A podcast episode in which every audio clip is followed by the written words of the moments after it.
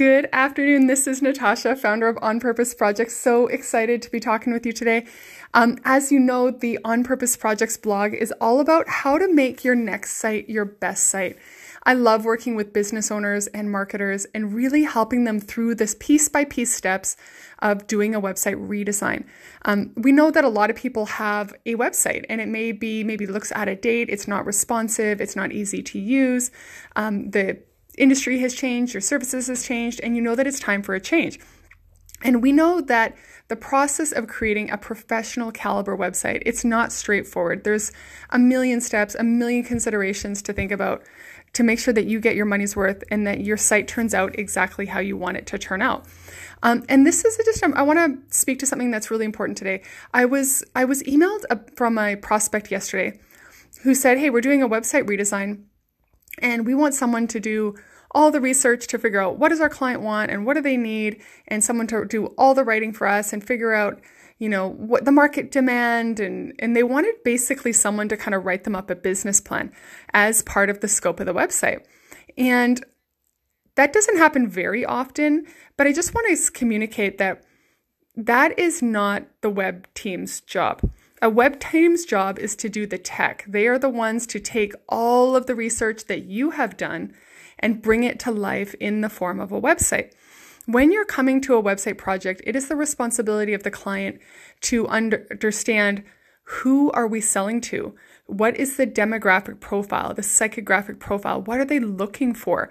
Uh, it is your responsibility to do the market research about what do the people like about your current website? What do they not like about it? Uh, obviously, you can bring in a consultant to help do this work, but this kind of research and planning is not the responsibility of the web team, again, unless you are willing to pay them for it. Uh, you have to understand, like, creating the scope for the project, like, how much of a big of a website are we creating, writing the information for the pages, again, unless you're willing to pay a content person. But it is not the web team's job to figure out your business for you. Uh, so I had emailed him back and I had said, you know, asked him some key questions. And the fact was is he didn't even know who he was selling to or what his value proposition was. He hadn't done the competitor analysis. He didn't know kind of who was what in his space, how to differentiate himself. And those are all factors that if the web team does not have that information, there's no way that they can create an effective website. So I just wanted to do a quick talk about that, that the prep, the research, the demographics, the competitor analysis, the pricing, the seeing kind of what sells to your industry and where is really not the job of your web team. The web team is supposed to take the document from your research, put it all together, make it amazing, but ultimately the research and the prep and the legwork to get to the point where you know what you're looking for is ultimately your job.